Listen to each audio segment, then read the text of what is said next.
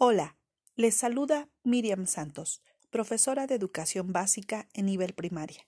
En este, el segundo episodio entre charla y charla, educación. Y en esta ocasión hablaremos sobre la distracción intencional.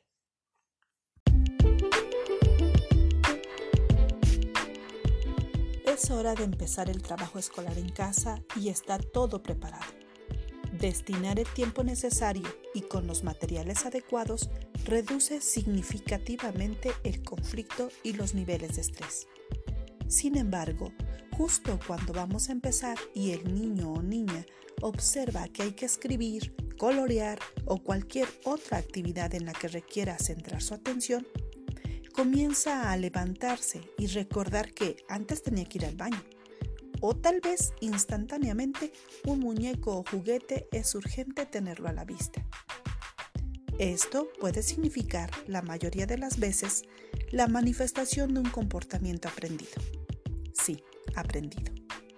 Si bien puede existir cierto nivel de complejidad el adquirir nuevos conocimientos y provocar ansiedad, no es aceptable la distracción intencional. Reflexiona si tú, como padre o madre, actúas de la misma manera ante actividades que te generan ansiedad. Nuestra capacidad de percibir emociones propias y las de quienes nos rodean también nos permite desarrollar respuestas, es decir, tomar actitudes y ejercer decisiones. En otras palabras, aprender observando.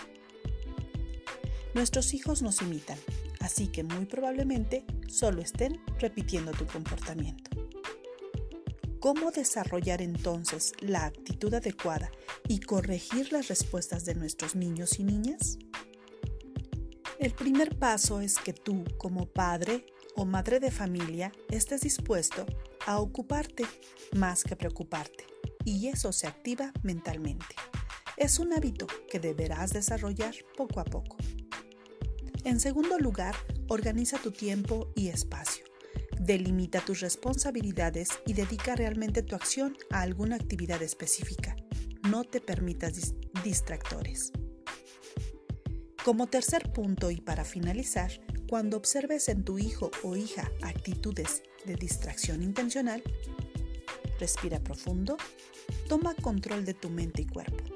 Mirando fijamente a tu pequeño a los ojos, indícale firmemente y con amabilidad que es tiempo de concentrarse en la tarea a realizar. No es magia, es cuestión de desarrollar rutinas. Rutinas que se convertirán en hábitos y los buenos hábitos son una cualidad de la excelencia. Aprendamos juntos a hacer el trabajo escolar en casa. Hasta la próxima. Entre charla y charla, educación.